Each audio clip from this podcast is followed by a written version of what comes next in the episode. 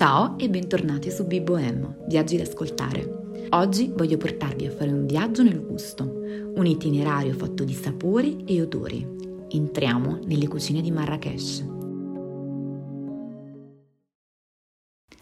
I piatti tipici della cucina marocchina, come potete immaginare, sono ben diversi da quelli occidentali. A farla da padrone sono odori forti, decisi, spiziati, che stuzzicano naso e palato.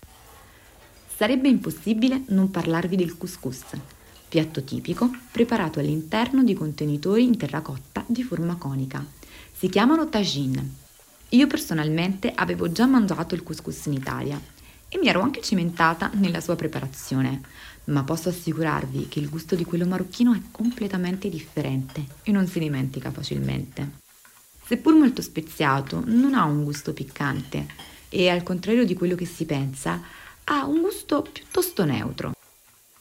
Nella preparazione classica è accompagnato sempre da patate bollite, zucchine, peperoni, tagliati a pezzi grossolani o lasciati interi. Viene accompagnato da una sorta di brodino vegetale con cui bagnarlo e ce ne sono varie versioni, di cui quella con il pollo o magari con l'agnello.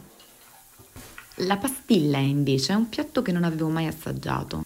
Si tratta di un tortino di pasta filo, farcito con pollo o con piccione o calamaro e granella di mandorle.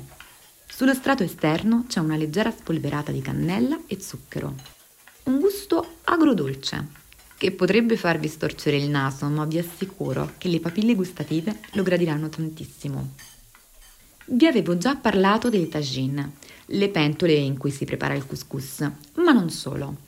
In questi particolari contenitori viene preparato anche il pollo al limone servito con le olive, polpette di manzo speziate con sugo di pomodoro che sono molto buone, ma anche il piccione o l'agnello. Infine, non perdete il pane tipico marocchino a base di acqua, lievito secco, semolino, grano e sale. La sua forma è simile a quella di una focaccina e caldo è davvero gustoso.